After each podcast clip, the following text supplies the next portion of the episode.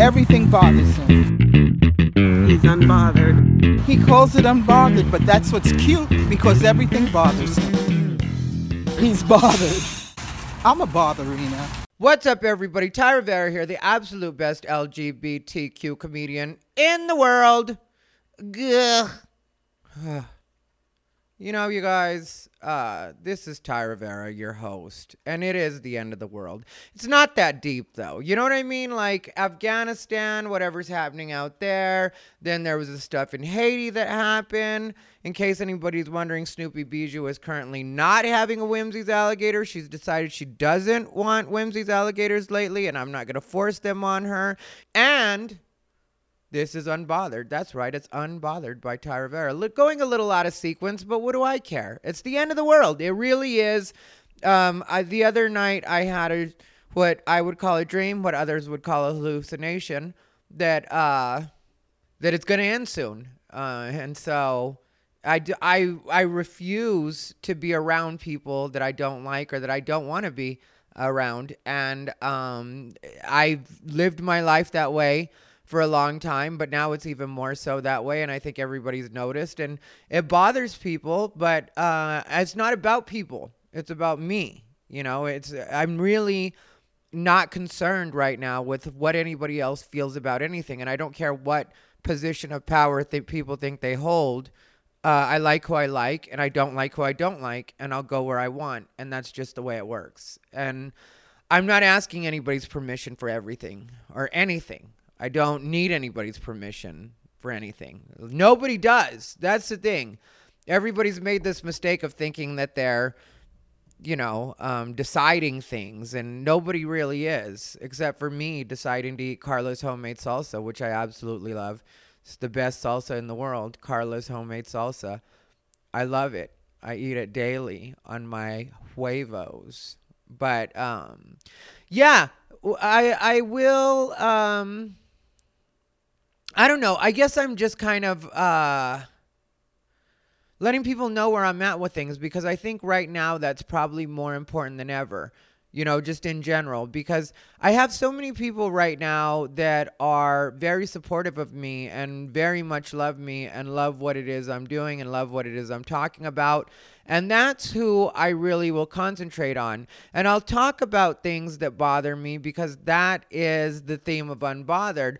But I think sometimes people get a little too emotional about the things I say and they're a little too invested in them. But I also don't have a right to tell anybody how to feel about anything that I say. So I respect that as well. And I'm not going to you know, tell anybody, well, you shouldn't feel this way or you shouldn't. You feel however you want to feel and you express that however you want to express it. I mean, I'm, you know, a little annoyed with some people, but not really because nobody matters. It's like I keep telling you guys, nobody matters. And that's what's really bothering people about me right now is people have decided that they hold these positions, these stations within the comedy community here in Las Vegas.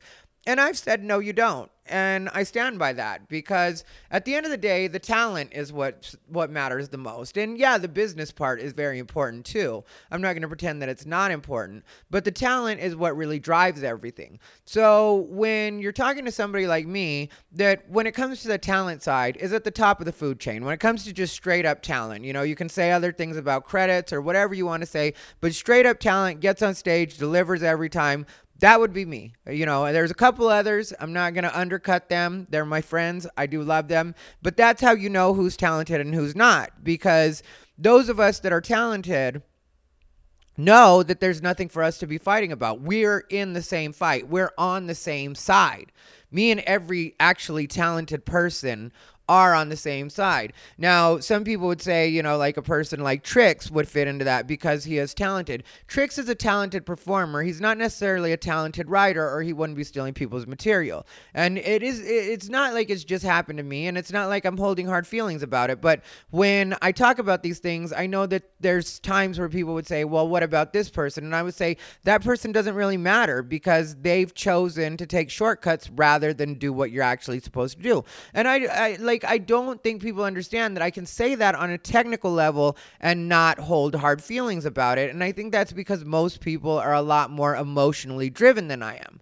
Like people would su- assume that I have a lot of emotion about things because I'll just say things. But for me, that's not about emotion. Maybe that could be chalked up to a lack of diplomacy, but at a certain point, you get tired of being diplomatic. At a certain point in your life, you do get like, okay, let me just say this, and however it comes out, it comes out, and whoever feels whatever they feel is what they feel. Like I, I feel like a lot more people would be a lot happier if they would come at things from this perspective because I don't walk around angry. I don't care about a lot of things, and I don't fully think that anybody's going to be able to get that until they themselves reach that same state and then they'll be like, "Oh, now I see what you were talking about." And I really think it's something that everybody should strive for. Like, you know, I um also have friends that are a lot like me. You know, like my actual friends that I've known for years and years and we have such a fun time with the fact that we can bust each other's balls and we can be silly with each other, and even borderline rude with each other. And I say borderline because it doesn't cross the line, it's just fun. Like, here's an example. Last week, I went to see my friend Eric Griffin. Now, I'm going to weave in and out of this story just because there's a way that things go and there's a way that people think that I show up to bother people, but I'll show you how things work out for me. So, last week, on Monday, um, you know, because I did my taping last week, uh, the two tapings that we were doing. One was for me doing a 30 minute, and then the other one was me doing like a 10 minute. And so the way that it worked out was on Monday, that Monday, I get hit up by my friend Eric Griffin. If you're not familiar with Eric Griffin, he's been on the, uh, not The Office, what's it called? The one with uh, Adam Devine. I can't remember the name of it. It was on what's it called? It was on Comedy Central. Anyway, that show. I can't remember the name of the show. See, I don't pay attention to anything. I can't remember the name of the show. But uh, he was on that show. He played a character called Montez. A lot of people know him. I've known him since I first started doing comedy before any of that stuff happened for him we've stayed friends throughout. You know, like when uh, I was much younger, we had a little run in one time, but even that was like he's always been bitchy and so have I, and that's what it is. And Eric is just a really good friend. But we've grown to a point in our friendship that it's just what it is. We're just friends. You know what I mean? Like there's no like changing it. There's not going to be any big drama between us. There's no reason for us to have drama. We're actual friends and we don't need to cross paths in a negative way or cross each other. You know, we're just friends. So on Monday, he hit me up and he was like, I'm in town. And I was like, Where are you? And then I was like, Where are you performing? And then he was like, Brad Garrett's. And I was like, Cool. Then, uh, we'll have to hang out after Thursday or let's hang out after Thursday. And I just left it at that, you know, and he didn't respond either after that. And that's what it was. So Wednesday hits. I do my my tapings. They were super fun. They were super great. There were people there that I didn't really care for, which I addressed on my Facebook Live, but not in any way other than it was just reminding people that you can be a professional. You don't have to turn everything into like an emotional argument or whatever. There were people there that I don't necessarily get along with. It was fun. They did their thing. I did mine. We both occupied the same green room at the same time. There were no problems, no drama, no incidents, no dirty looks, nothing. We didn't have to interact, you know, but we were in the same green room. So um, that's something that people need to remember that it is possible to work around. You do it every day. Everybody's done it all the time, except for once people get into comedy, suddenly they start thinking they're divas and they're like, I can't be around this person. It's like, shut up. You can be around anybody. Don't act like you're really something. But anyway, so um, what happened was I do my tapings, they're great the following day is Thursday. And I was like, okay, if I don't go today, I don't know when I'm going to get a chance to hang out with Eric. So I send Eric a text message and ask him if, you know, he can get me in because I don't hang out at Brad Garrett's Comedy Club. I know Cindy, who's the booker. I don't hang out at Brad Garrett's Comedy Club, though. So I'm not just going to waltz in assuming that they're just cool with me going there. So I tell Eric, uh, ask Eric if he can go ahead and put me on the list. Yes, bitch, I believe was his exact answer that he sent me back via text. And so um, I get there, you know, before the show. The show starts at eight o'clock. And outside of the showroom, it has a billboard that shows Eric and then who's featuring and who's hosting. Well, Craig Conant is hosting or featuring, which I love him. I know him from LA Time too. He's a lot newer, but he's had some stuff go viral and he's somebody to be on the lookout for. Super cool guy. Like I said, I've known known him since LA, so like we've been friends for quite a while now and we've always like chatted when we were outside of the comedy store or things like that. So, um I see Craig, you know, on the billboard, and then Gooch is on the billboard as well. Gooch is hosting the show. So I walk up to the door to go in, and then Cindy um, asked me to wait for a second because she said that Eric hadn't told her I was gonna come, and which is cool. Like sometimes you forget to. I've forgotten to tell people to put my friends on the guest list or whatever. So I wasn't sweating that, you know. And then I figured, like, with the Gooch situation, she probably was to go check and make sure that was okay too. And so um, she comes back and she, you know, and it takes quite a while. But at that point, it's my job to be patient because she's got a job to do as far as she's running a club. And she's running, it's Brad Garrett's Comedy Club in the MGM Grand. They're very professional. They get a a-list comedians you know it, like it's a great club. And so um very professional. And so i'm not sweating any of this you know i'm just standing at the door waiting. And it does take a while or whatever. So cindy comes and grabs me and she tells me where to sit. And then she just says like you know i don't care about any of the gossip any of the drama. I was just making sure that there were no legal reasons that you and gooch can't be in the same space. So cool whatever. So um I mention that because I know that the way that the, you know, Las Vegas comedy scene rumor mill will work is people will make it seem like I went to go terrorize Gooch or in some way to go like harass Gooch. Like when I tell you I didn't know Gooch was going to be there, I didn't know Gooch was going to be there. When I checked the website to see what times it is the show times are, it doesn't show who's featuring and who's opening. I didn't even know Craig was going to be there. And so I hadn't realized that had happened. And then, you know, afterwards I mentioned it to Eric and then he mentioned something about Gooch mentioning it or whatever. And he said that, you know, if it makes me feel any better than Go- that Gooch like appears to feel bad about it or something to that effect. I don't remember what it was, but it was very like just kind of like, you know, it appears that he's not exactly proud of that behavior. And I just let Eric know, you know, I was like, you can let Gooch know if he ever wants to apologize. My number hasn't changed. So that's what it is. And so then afterwards, me and Eric went out to dinner. Me, Eric, and Craig all went out to dinner. We went to Wolfgang Puck's. We had steak. Um, Eric ended up picking the tab, picking up the tab, which was great. Thank you, Eric. And that's what my night was. So then, like the week before, I had been talking to Stephen Briggs through text when I was on my way to Phoenix, and he had told me he was going to be in town, you know, because I'd seen he was going to be in town, and then I was like, "What days are you here?" And then he told me, and I knew he was going to be performing at Artifice on Tuesday, and I thought I was going to be able to make it out to Artifice on Tuesday, but it turned out that the smarter thing was, for me to do was to work on my set and other stuff that I had to work on since my tapings were the next day. And so I didn't get to make it out to Artifice. Well, I still wanted to see Steven, and I knew that he was going to be recording Laughs After Dark, I think is what it's called, at um, at Notoriety, which is a place I perform regularly.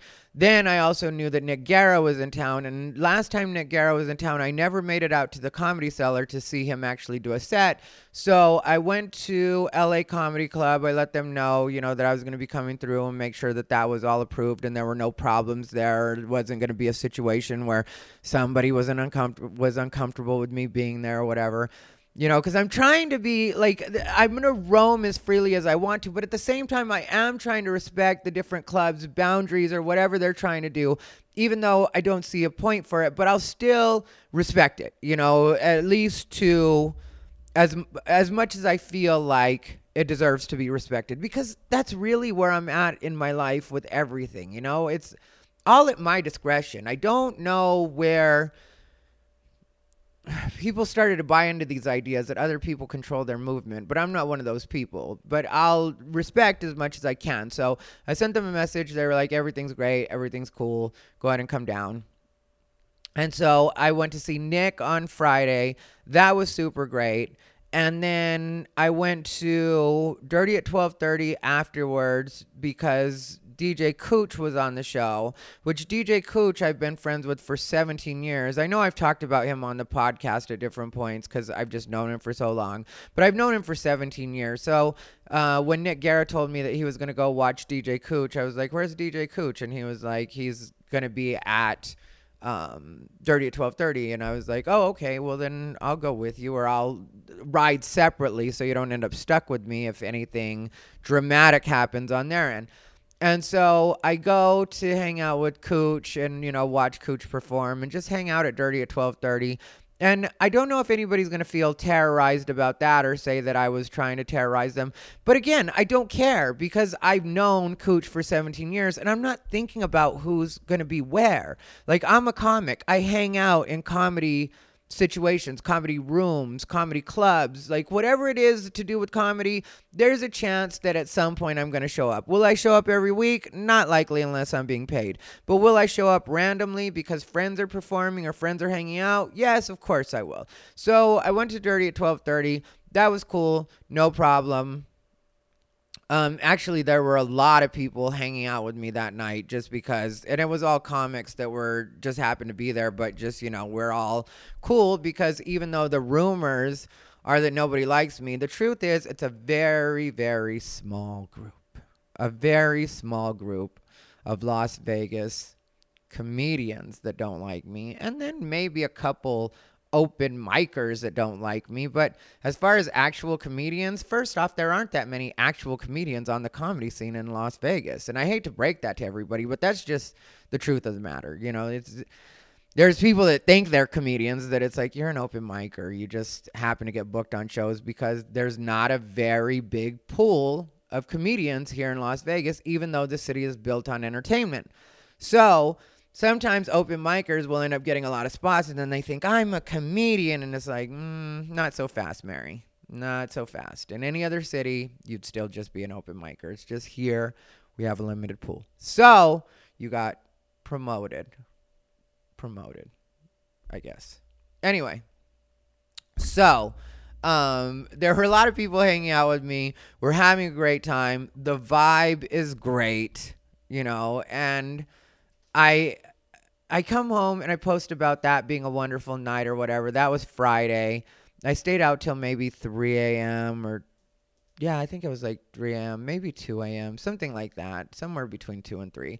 And I had been hanging out with Claire as well, and, you know, just a lot of people that I was hanging out that night. But Claire had gone with me um, because we had been hanging out at LA Comedy Club to watch Nick Guerra. Nick Guerra absolutely destroyed it, which Nick Guerra is another one that I've told people before. It's like I've known him for over 10 years. You think I'm not going to show up to say hi? Like we're actual friends. So. I, I guess I just say this because I had an awkward situation happen on Saturday and I want to talk about it. And I know some people are going to think I'm causing drama, but it's what it is. You know, I'm not causing drama because I'm not mad about any of it, but I am going to talk about it because it did get on my nerves. Here's what happened. Like I said, um, over a week ago, a week and a half ago, I was texting with Stephen Briggs because Stephen Briggs is another person that I've known forever. I've known Stephen Briggs since he first came from San Diego to LA. And we used to perform at this place called the Bliss Cafe that I've referenced before, which is right in Hollywood and we are friends friends we're actual friends and so he's been over to my house him and Nick Guerra were at my like I've re- I've talked about him several times here on the podcast before and so, like, the thing is, I had wanted to see Stephen Briggs. So the plan was to see him on Tuesday, like I said, but it, the better idea was to postpone it until Saturday. So I knew he was going to be recording Laugh After Dark. I know I have a relationship with Notoriety. That's where we did my tapings was on Notoriety. And so I was like, I'm pretty sure that I can just get in with no problems there, even if there's tickets or whatever. They'll just let me in. Like that's the way I felt about it. So that's what I made the plan for. And Stephen had come over. I think it was Thursday night that Stephen came over. Yeah, or maybe it was Friday night.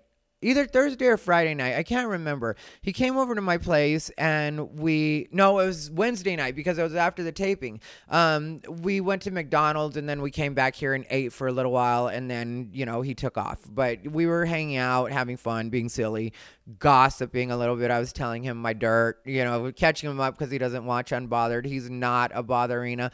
Slightly offensive, but I'll get past it. So anyway, um so my plan was to see him on Saturday. And so I get there on Saturday and what's it called? Uh, I asked Claire if she wanted to go with me. So Claire ended up meeting me here at my place, and then we rode over to Notoriety together. Notoriety is over in Fremont Experience in the um, what do they call that? Neonopolis is what it's called. That's that area right before you get into um, what's it called? The Fremont experience. And so um, me and Claire went together and we get there. Uh, they went ahead and let us in. At first, we were told that we might end up having to pay $10 each, but then that was beforehand. And then once we got there, the guy knew me at the door and he was like, you know, just you guys go ahead. And so we went in and they tried to seat us with the regular audience. But we're comics and we're not going to have the same reactions as regular people. So we i felt like a better decision would be for us to sit at the bar. Claire was on board with that thinking so me and claire were going to sit at the bar. So we're sitting at the bar and then the guy that's like basically the stage manager, I think he's Chris. He his name is Chris, and he's always been super nice to me, but I'm terrible with names. And you know, I haven't worked for him, you know, worked with him in a while because it's been that little bit of hair that's bothering me. Jesus Christ. So um, I haven't worked for him for a while, so I can't remember exactly what his name is, but I think it's Chris. So anyway, he's kind of like the stage manager. So what happened was Laughs after, Laughs After Dark, which is going to be on Amazon, actually looks really good, and the whole setup is very professional. And shout out to Charlie Wilson and the crew that's putting that on because they are doing a really professional job and everything looks really good. It's you know I was really impressed with that. Not that I'm anybody, but I kind of am. Uh, and so I was really impressed with it, and I thought it looked great. And so what happened was right before the show starts Chris walks up to me and Claire, and also um, we're sitting with a miracle, you know, Amir Khalil, but he performs under a miracle. And then um, this one girl that's a regular audience member that I can't remember her name. And if you're watching, I'm sorry. It's not no shade. Um, I just am terrible with names. And then also with the owner of Notoriety. So we're sitting with them. Chris comes over to us, and then he was like, is there any way I could get you guys to take the two seats in the front? There's two seats that are right in front of the stage that we don't want to have open while we're doing a taping. It just looks bad. And, you know, like it was sold out the week before and it was a great audience on this particular night that we were there, but just it wasn't completely sold out. And so nobody at comedy shows likes to sit up front because a lot of times they're worried that people are going to make fun of them. And so it is a tough sell to get people. So, long story short, I look at Claire and I'm like, Are you all right with sitting up front? And she was like, Yeah, I'm all right with sitting up front. So, we go sit up front to be team players. You know, like that's why we sat up front. It was not either of our idea. Like I said, we wanted to sit at the bar so we're away from everything. And so keep in mind, I also don't have any idea who's on the show. I just know that Steven's on the show, and that's who I'm there to see. And I had asked a couple of people who else was on the show just because I was curious to know who the comics were and see if I knew anybody. But, you know, the people that I had asked didn't know either. And Steven didn't even know. I asked Steven, and he didn't know either. He was like, Yeah, I don't really know who's on the show. I just know I'm on the second half because it's shot into 30 minute segments, I think it is, or this one was like a 30 minute and 20 minute or something like that. Um, and so, you know, that's the way it shot. And so I didn't know who was going to be on the show. So, um, Charlie gets on stage, you know, like I said, it's a very professional production and really cool being there. And Charlie gets on stage. He does his hosting thing. I had met Charlie that night for the first time, and he seemed really cool, you know, one on one when I had met him. And so I um we're sitting there and they roll the tape and it's a bunch of comics that I don't you know, that I've gotten into it with over the last couple of months. But I have more of a sense of humor about that stuff than most people would get. Like, you know, me and Claire are sitting there, and Claire is like antagonistic in a fun way, you know, like uh, ribbing me because, you know, obviously the, the screen is rolling with comics that I've gotten into it with over the last couple of months. And so, or four months ago, really, is when I got into it with everybody or those people. And so, uh, you know, I'm just looking at Claire like being silly, you know, like the fart smelling face, or like, you know, and you're like, you know, I like silly, silly like that. But I don't care. It's like we're having fun, you know, I'm having fun with it. And Claire's laughing because she knows that, you know, I don't hold that stuff heavy, you know, I just don't. And so, uh, then Charlie does his full thing, his intro, and then he introduces Liz Stone, which Liz Stone is a comedian that I know and comedian that I know. And she moved here from the Bay Area. I had met her originally when we were performing at the Laugh Factory together, which was the January before the shutdown, I think. So January 2020, I think, was when we met, or maybe it was before that. Um, but anyway, whatever, whenever it was, I met her, you know. So I met her, and I, I guess, I'm indifferent to her, um, you know, because like we've chatted over instant messenger before because she was trying to raise money for Ron Vai's birthday or something like that, or maybe because his dad died and she was to buy him a gift. I think it was his birthday. And so we chatted about that. Then we chatted another point when she was taking care of Irish Jay's dog, you know, because I was trying to like give her some tips or make sure she was all right or whatever.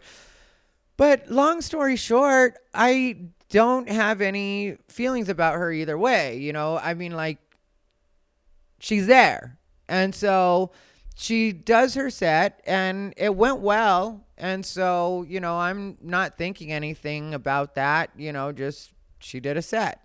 And so then a couple other comics come up. I think it was two other comedians.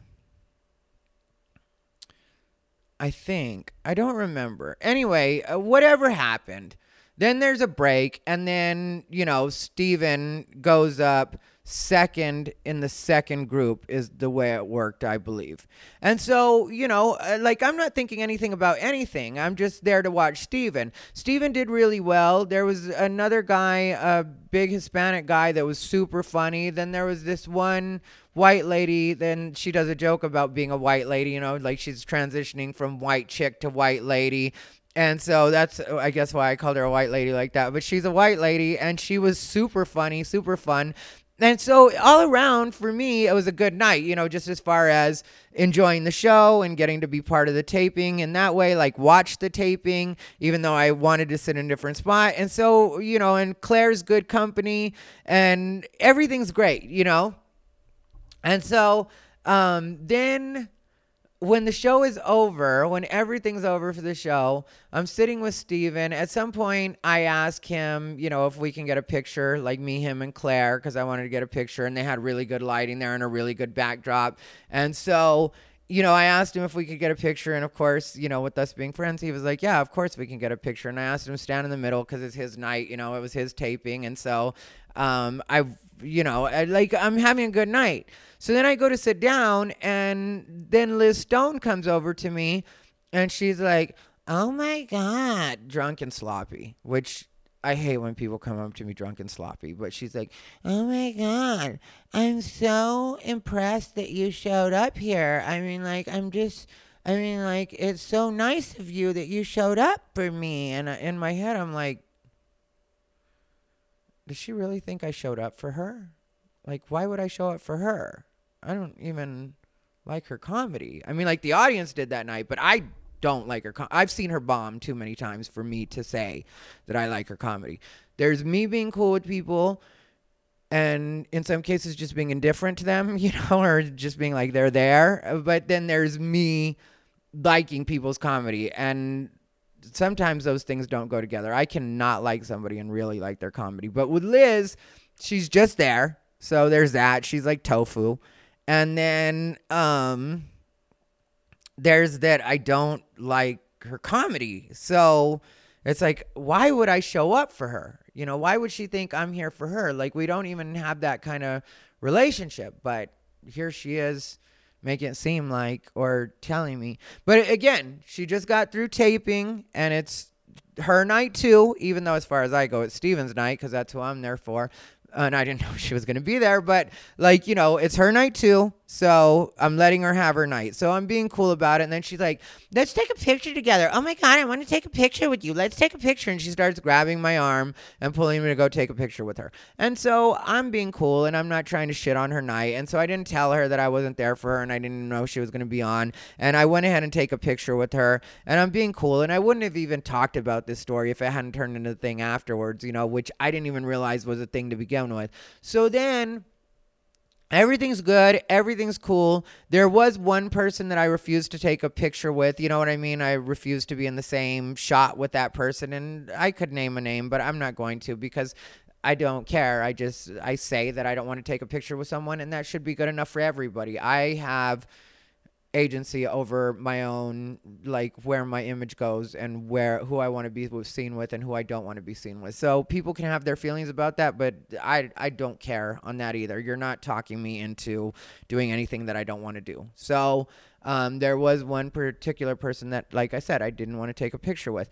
And if I felt that way about Liz or anybody else, I would have been just as clear about that and just been like, no, I won't take a picture with you. But I was being cool, you know, because, like I said, I don't think anything good or bad of her. She's just there regularly. Um, so that happens and then i end up going home. I say my good nights to everybody so that they can all enjoy their time together. Nick guerra showed up at a point. We all took a picture together with nick and so like you know it's a good situation. So i get home i do my thing. I end up waking up around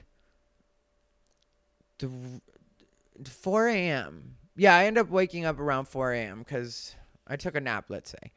Um, and so by the time I wake up, Amir has hit me up and he was like, I got into it with Liz Stone. And so I'm like, he was like, call me if you have a chance. And it turned out that he just wanted to vent. And I did call him and we talked for a little while.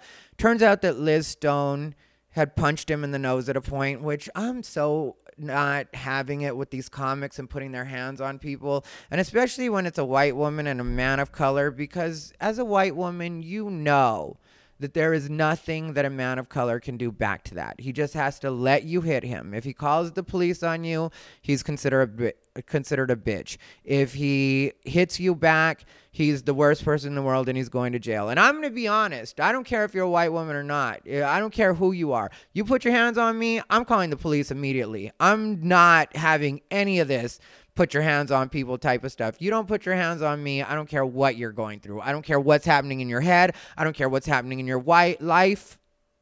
I accidentally said wife. I don't care what's happening in your relationship. I don't care about anything to do with anything. You keep your hands to yourself around me. That's all I'm saying. I don't care who you are. And I think everybody needs to adopt this policy because I think that a mere a miracle, should have went ahead and just called the police when she hit him. Because i don't care what led up to it even though like i've been told by more than one source now that she had overreacted in hitting him and there was no reason for him to, her to hit him. That's what i've been told by a couple of people that i actually do trust. So when that's the story that i'm hearing but again neither here nor there not my business. What got on my nerves though was that at a point I was told by more than one person that Liz had been saying before she took the picture with me backstage, she was saying that I had been scowling at her during her set and that she was going to have me take a picture with her to, I don't know, prove what point.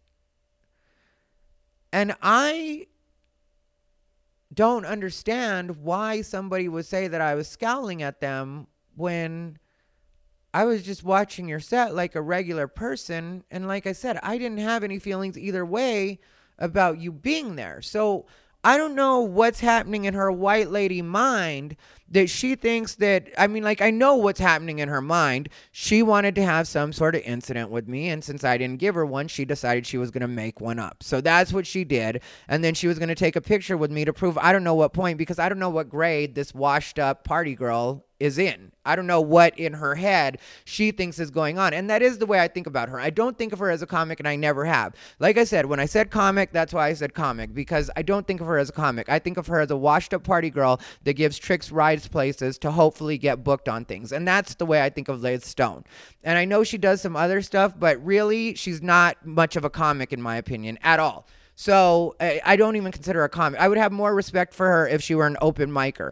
And this is just me being honest when I'm not being indifferent. Once you pull me out of indifference and you force me to have an opinion, this is the way I feel about you. Don't ask me to take a picture with you if you don't like me, if you don't actually want to take a picture with me, because I was actually being nice to you, even by letting you think in your head that I was there to see you, which, like I said, I didn't even know you were going to be there. I, I would never change my night's plans to go watch Liz Stone.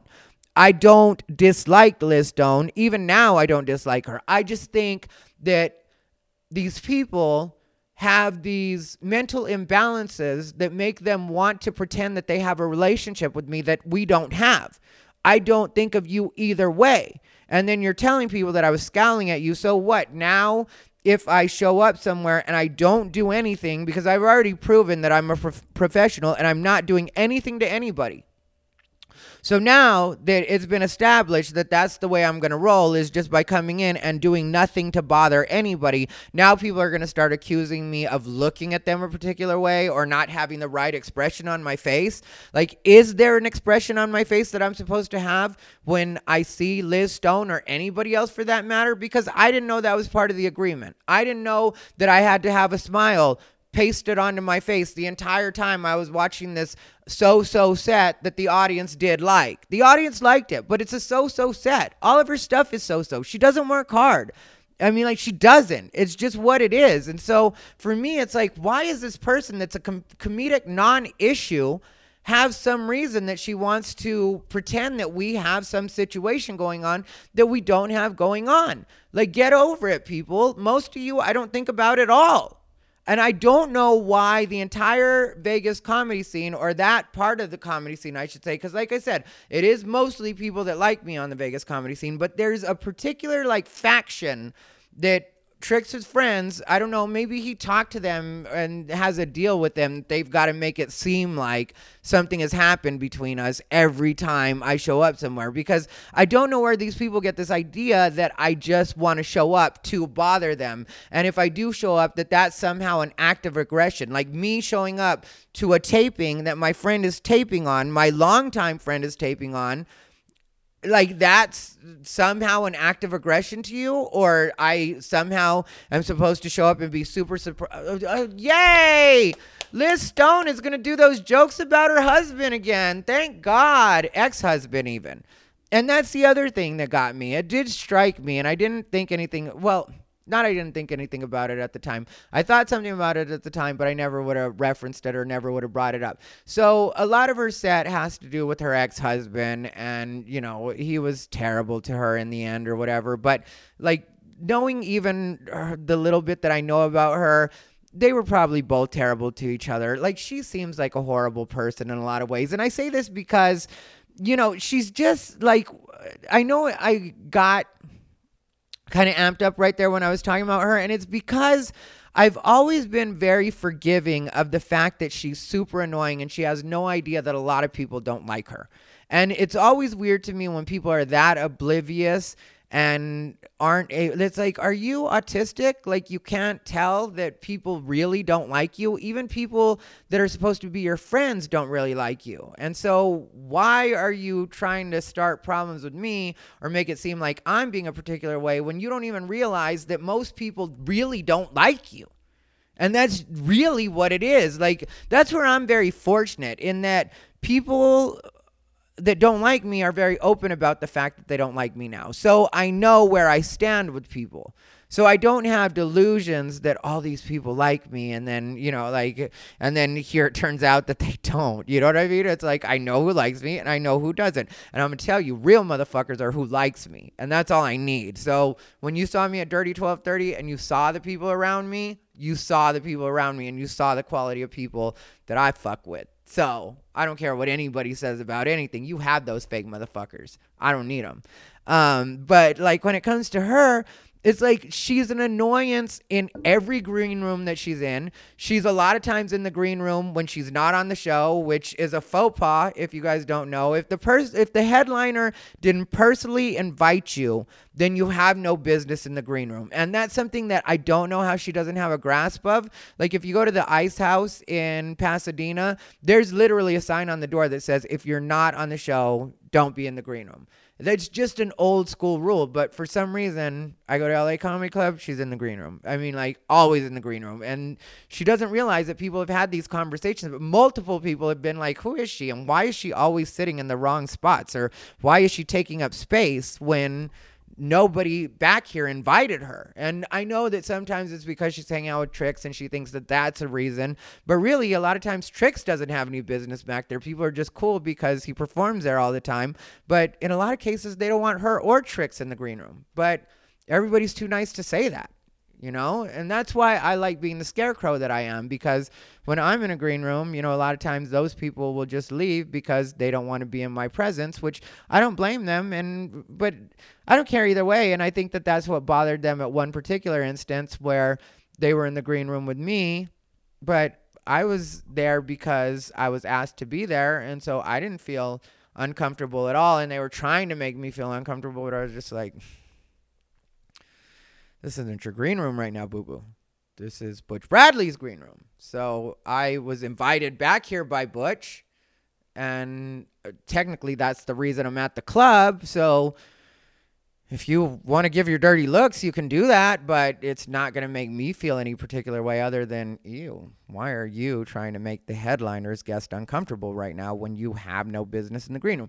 But anyway, back to Liz Stone. So um, I just hate when people try to make situations things that there aren't. And when it came to after her set, because she had talked about her husband, which she's been doing for as long as I've known her.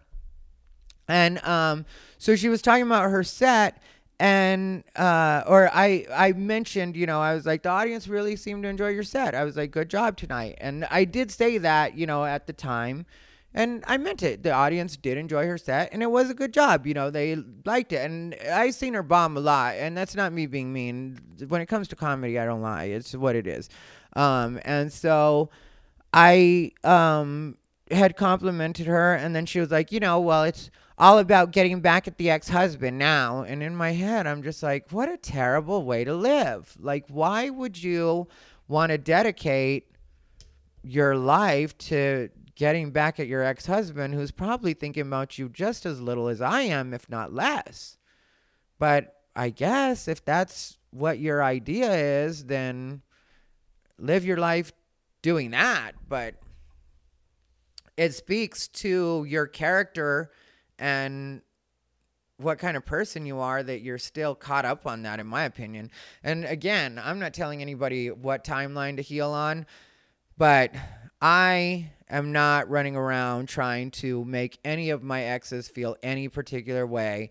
And yeah, you may have been married, but that still doesn't mean that's a healthy way for you to handle the end of your marriage. But whatever, or you know, the fact that your marriage has been over, because I think the divorce has been done for a while now. So I don't understand, but I I just feel like people like that are more hobbyist, you know, because she does have another career. She, I believe, went to law school and she's, you know, got her own business. So it's not like I feel like she's not accomplished in any way. It's just when it comes to stand up, which is the only thing that's important to me, you know, because I'm in the world of stand up. So I don't care what else you have going in your life. Yeah, I can respect that, you know, you're a successful businesswoman in a different field, but as far as comedy goes, you're a hobbyist, you know, so stay out of my way. Don't make up stories about us having some sort of friction that we don't have or that I wasn't aware we had. And if you really felt that, instead of asking me to take a picture, then either stay away from me or come over to me and be like, "Hey, was there is there something going on between us?" And I would have quickly put that to rest for you and it would have stayed between me and you just like, "No, there's no problem between us. Why would there be a problem between us?" But the fact that you went to other people and were saying that I was doing things to you that I wasn't doing, that I was scowling at you during your set when that's not at all what was happening, you know? Like I was paying attention during your set, but I've heard the jokes before, so like I would laugh sometimes, but it's not going to be the same laughs, and I don't expect that from other comics when they've seen material that I've done before. If they were sitting up front, you know, like yeah, you try your best to participate, but I'm not a good actor, and I've always been honest about that. Like I'm not good at pretending like I haven't heard something before. You, well, you know, if it's gossip, I can a million times be like, what he said, what but that's gossip. Uh, but when it comes to jokes and stuff like that, I really don't know how to act like I haven't heard these jokes before. So yeah, I was smiling and I was, you know, chuckling at points, but I was trying to play along, but it, maybe I wasn't doing the best job of acting, but I definitely wasn't scowling at you. That's I mean like I haven't even got full control of my fucking forehead to be scowling at people. I mean, like, my Botox hasn't fully worn off. So I don't know what you think a scowl is. I don't get it, but whatever. Um, don't get me involved, you know. And I know that there are different substances going on in the Las Vegas comedy community. And I know that Liz does some of those substances because one time she had a conversation with me about how she had done like Molly the night before and then she hadn't been able to sleep or hadn't slept that well. So she was taking Adderall to stay awake at that point. And if you do too much of that shit, if you do too much Adderall, that's just prescription speed and you're going to start acting like a tweaker. And what do tweakers do? They get paranoid. So you're trying to blame your hysterics and it might not even be attributable to drugs. You might just be trying to get a brown person in trouble because you know the history is people believe white women when they say that brown men are being threatening with them. And so your thing is you are going to get me in some sort of trouble or make it seem like I'm doing something that I'm not doing. And when that didn't work out, maybe that's why you got mad at Amir later on in the night, a miracle, and you decided to punch him in the nose because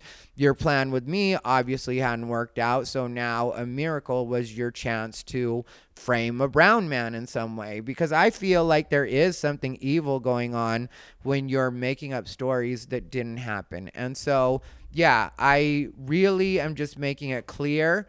Like, I don't, for anybody listening to this, and I'll make sure that Liz gets tipped off to this too. Um, for anybody that's watching this, I'm making this very clear. I don't want anything at all to do with Liz Stone. I don't want to be close to Liz Stone. There's nothing for us to work work on. There's nothing for us to talk about. I wasn't scowling at her. If I happen to end up anywhere that she is, I will get up and walk out so she doesn't have to see me scowl at her. Um, I'm not going to leave the premises, but I will, if she's performing, move away from where she's at. I will not be photographed with Liz Stone. I want nothing to do with people, and this is male, female, black, white, Asian, Native American, Latino, Eastern Bloc European, British, Irish any nationality, ethnicity, culture, subculture. Um, I want nothing to do with anybody that has any kind of relationship in their head with me that I'm not a part of. And I think that that's a fair request. And I think that it's not unfair to say that you don't trust somebody that had an argument with you that you weren't aware of in their head in one night and then physically assaulted another person in that same night. Now, to me, this is where DJ Sandu should come in with one of his famous evaluations and hit Liz up and find out if she's maybe going through a manic episode or whatever it was he accused me of because all I did was call somebody out for taking a joke and yell at somebody for getting on my nerves.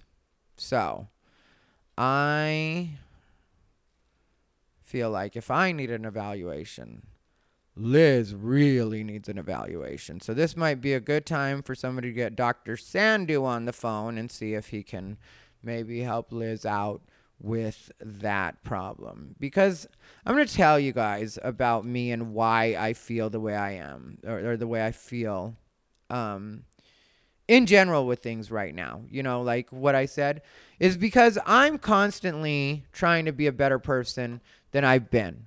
Like and people can say different things about me but not really a lot because it's not like i've done a lot wrong especially in the comedy community. There's certain people that i haven't gotten along with. There's certain people that i feel were un- unprofessional at different points. But i'm always looking at those situations and as i get further away from them i have less emotion towards them because you know at this point a lot of it i have very little emotion towards but when you have so little emotion towards it, you can really be more and more analytical about it. And you can take yourself out of it in a way and be like, okay, well, how can I deal with that better in the future?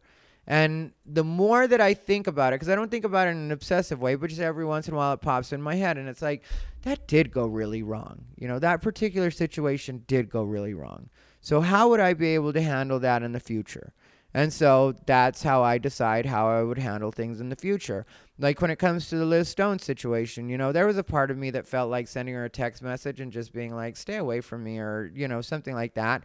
But I know how people are with text messages and then they're fucking post your shit and act like you're attacking them.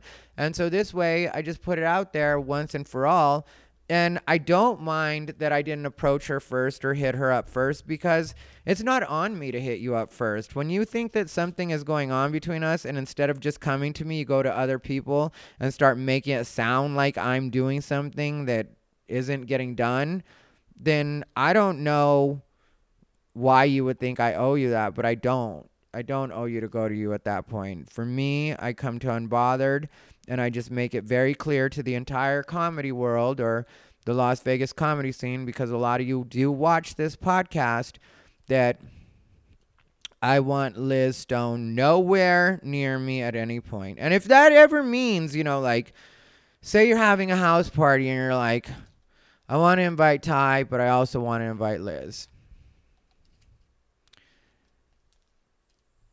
I can be there, but I don't want to talk to anybody, talk to her, you know. And if that's uncomfortable for you, then don't invite me to your party because I'm fine either way. I think she probably needs the company, even though everybody likes me better. Which is rude. I know it's rude that I said that, but everything I said is 100% true. Like, she doesn't realize that people don't like her. Like, you know, she thinks everybody likes her, but that's because of the, you know, like in a lot of cases, people don't want to hurt women's feelings. And especially white women, people are raised to believe that, you know, white women are something special and you're not supposed to hurt their feelings and you're always supposed to treat them like ladies and whatever. And yeah, that is true to a certain degree, I guess. But I mean, that's kind of for all women, you know, you should treat them with some sort of respect until they give you a reason not to. But it's not particularly disrespectful just to let somebody know, like, people don't like you as much as you think they do. So maybe start acting more like an adult because everything you're doing is acting like a child, you know, like even the like, oh, Ty Rivera's talking about me, so I'm gonna go take a picture with him. Yeah, good, good. You way to get me back. Now you have a picture with me. Wow, you really let me have it there. Yeah, so I don't know. Maybe I won't post this one. Maybe I'll just let this one live in the lost episodes. Or maybe I will post it. I don't know. I'll watch it on review and I'll see where it is I'm at with it. But if it does get out, if I do put it out, I should say there's no way it would get out without me putting it out. But if if if I do put it out, just understand that I'm not mad. I just don't like people. I don't want to allow people near me that might possibly have a relationship with me that I'm not aware of. Anyway, stay unbothered.